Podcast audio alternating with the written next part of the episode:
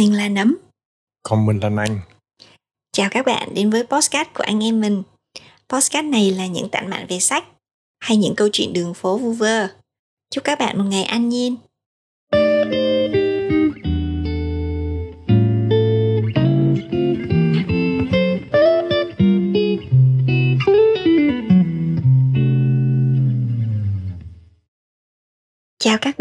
Hôm nay hãy cùng nắm tìm hiểu về một cuốn sách có tựa là Đời sống bí ẩn của cây, The Hidden Life of Trees của tác giả người Đức Peter Gulliben.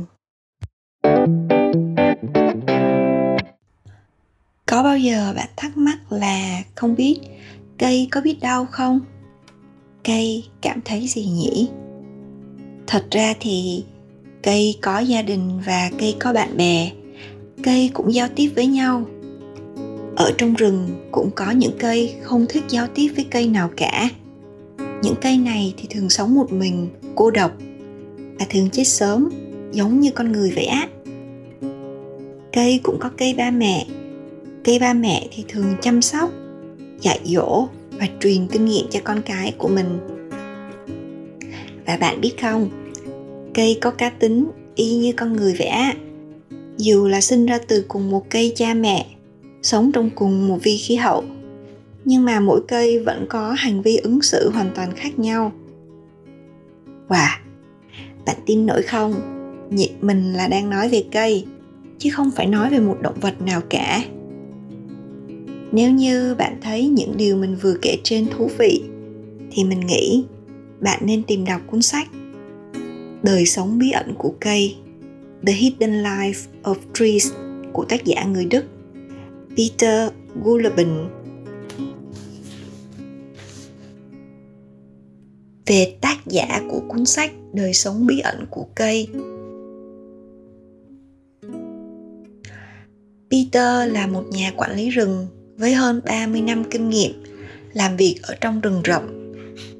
Việc của Peter là thẩm định xem cây gỗ ở trong rừng đã đủ giá trị để đem đi xẻ gỗ hay chưa nhưng mà cách đây hai thập kỷ thì peter đã bỏ nghề này và chuyển sang một nghề đó là hướng dẫn du khách cách sinh tồn ở trong rừng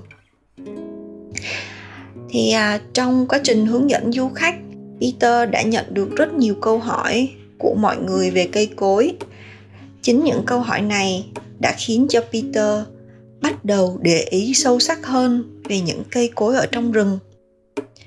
Và ông có những quan sát thực sự đối với cây.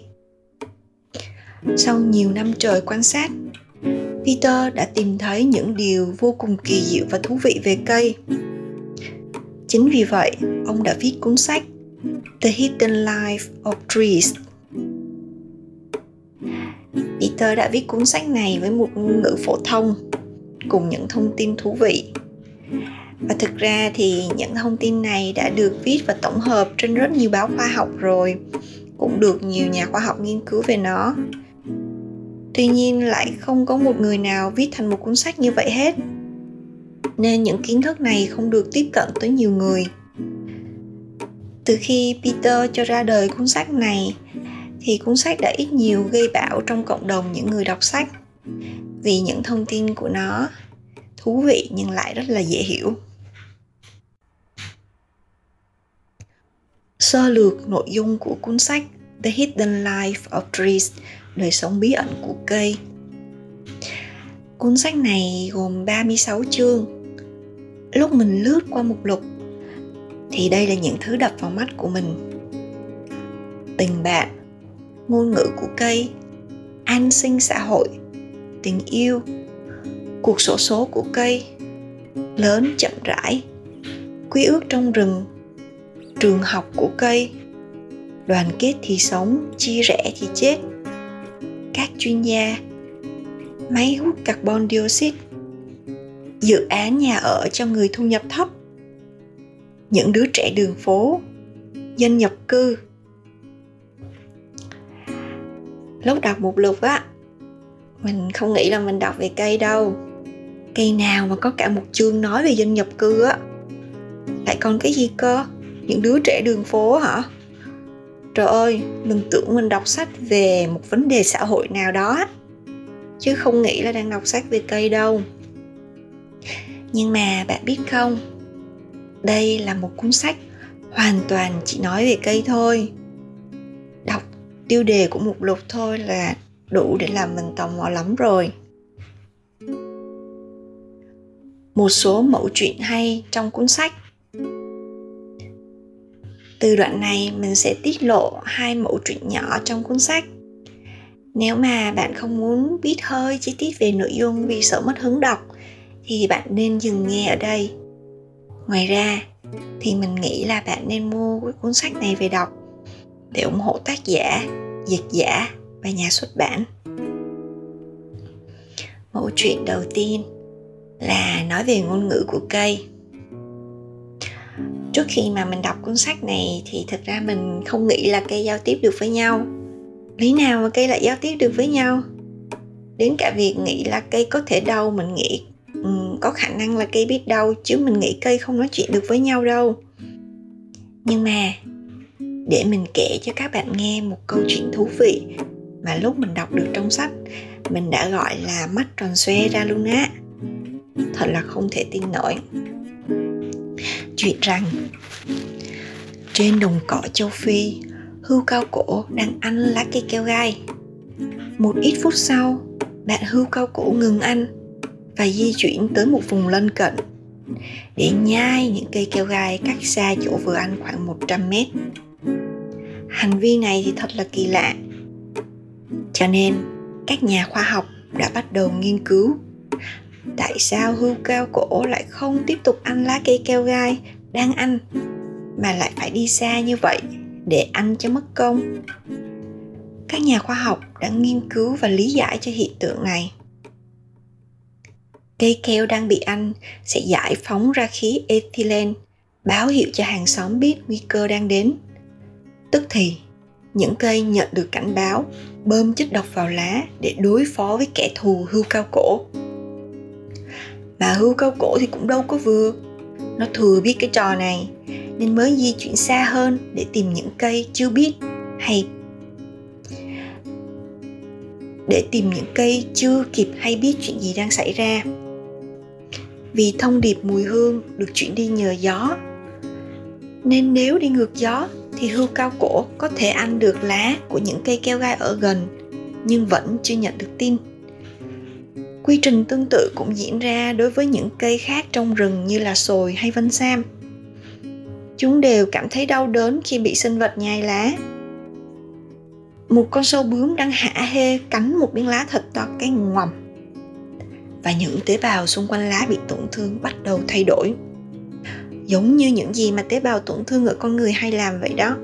Tế bào lá cũng gửi tín hiệu để kích hoạt cây, giải phóng ra hợp chất bảo vệ nhằm phá hỏng bữa ăn của sâu bướm. Tuy nhiên, so với con người thì tín hiệu ở thực vật di chuyển vô cùng chậm chạp.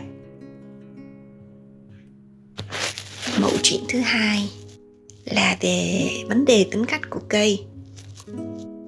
Câu chuyện như sau. Có ba cây sồi trăm tuổi mọc gần nhau bất thường. Dáng đứng uy nghi giữa đồng không mông quạnh trời thì đang thu. Chúng cần tranh thủ quan hợp, tích trữ năng lượng vào đầy các thùng rỗng ở vỏ và rễ. Rồi rụng lá trước khi mùa đông ập đến.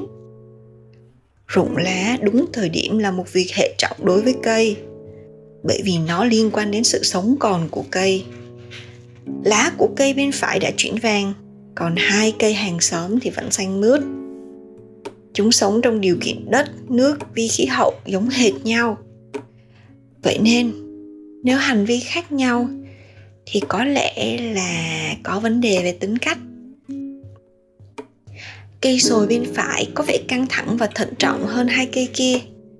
Lương thực trữ thêm thì có lợi gì khi bạn không kịp dụng rụng lá và trải qua mùa đông chết chóc cơ chứ? Hai cây sồi còn lại thì có vẻ bạo gan hơn ai biết được mùa đông kế tiếp sẽ mang gì đến chứ nhỉ nhỡ đám côn trùng tấn công bất thình lình lấy đi bao năng lượng thì năng lượng còn lại đáng là bao để trụ qua mùa đông Tuy nhiên, do thay đổi khí hậu, những cơn bão mùa thu bắt đầu vào tháng 10 và nguy cơ bị thổi ngã khi vẫn còn nguyên lá trên cây xuất hiện. Và theo ước tính, những cây thận trọng hơn thì có cơ hội sống sót cao hơn trong tương lai.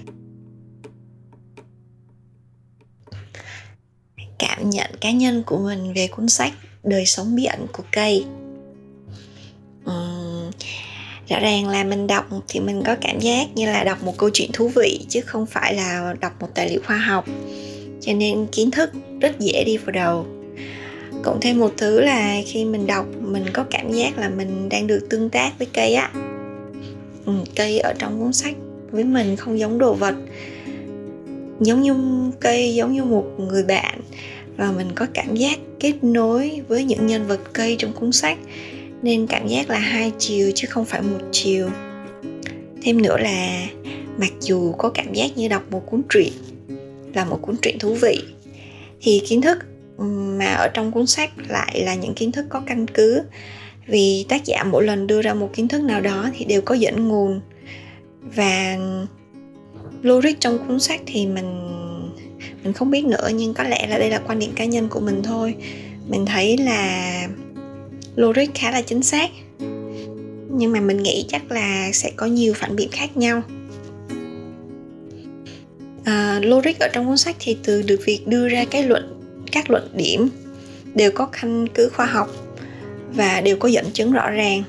Nên uh, cảm giác thì logic là chính xác. Những cảm xúc động lại khi mình đọc cuốn sách đời sống bí ẩn của cây à, những cảm xúc khi mình đọc cuốn sách này là thú vị kỳ diệu và cảm động cuốn sách không phải giống như những cuốn sách hay đưa ra những lời kêu gọi hành động, kiểu như là, bạn hãy bảo vệ môi trường đi, bạn đừng chặt phá cây nữa. Cuốn sách không hề nói như vậy. Cuốn sách đơn giản là làm một việc giúp bạn hiểu hơn về cây, hiểu hơn về rừng. Mà bạn biết rồi đó, cái gì mà bạn hiểu hơn thì bạn sẽ yêu hơn yêu hơn thì bạn sẽ muốn bảo vệ nó làm sao mà bạn có thể chặt phá cây bừa bãi khi bạn biết rằng cây cha mẹ đang tìm đủ mọi cách để bảo vệ cây con cái? Làm sao bạn có thể làm tổn thương cây khi bạn biết là cây cũng biết đau?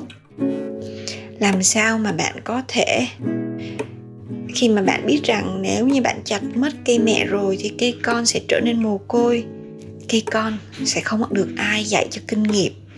Và lúc đó những cái thế hệ sau cây con tồn tại sẽ rất khó khăn. Khi biết những thông tin đó rồi, mình tin rằng bạn sẽ không làm gì cây cả. Bạn sẽ yêu thương cây đủ nhiều để mà bảo vệ cây. Và có một sự thật rằng, bạn bảo vệ cây thì cây sẽ bảo vệ bạn. Bạn nhận được gì khi đọc cuốn sách này? Nếu đọc cuốn sách này, bạn sẽ nhận được gì nhỉ? Theo ý kiến cá nhân của mình là, đầu tiên là bạn sẽ cảm thấy là thú vị và thư giãn vì câu chuyện trong sách thú vị quá mà. Tại còn toàn nói về cây cối. Thứ hai là bạn sẽ có nhiều kiến thức. Những kiến thức này có khi thi thoảng bạn nói chuyện với bạn bè, mà bạn nói ra thì có khi bạn bè bạn sẽ kinh ngạc luôn á. Thêm nữa là, cái thứ ba chính là sản phẩm phụ của cuốn sách. Đó là sau khi đọc xong cuốn sách, bạn sẽ cực kỳ yêu môi trường, yêu thiên nhiên một cách tự nhiên vẽ bởi vì thường thì mình sẽ yêu những thứ mình hiểu, và lúc này thì mình hiểu cây chắc cũng hơi hơi nhiều rồi, nên mình sẽ tự nhiên mà vô cùng yêu cây vẽ bạn hãy thử tìm đọc cuốn sách đời sống bí ẩn của cây. The Hidden Life of Trees và trải nghiệm cuốn sách. Sau đó hãy kiểm chứng lại những điều mà mình vừa nói. Trên đây chỉ là những quan điểm và cảm nhận cá nhân là một góc nhìn chủ quan của mình. Để có thêm nhiều góc nhìn khác, bạn có thể đọc review cuốn sách trên goodreads.com hoặc là trên tiki.vn. Cảm ơn bạn đã nghe podcast của mình. Chúc bạn một ngày thật nhiều niềm vui.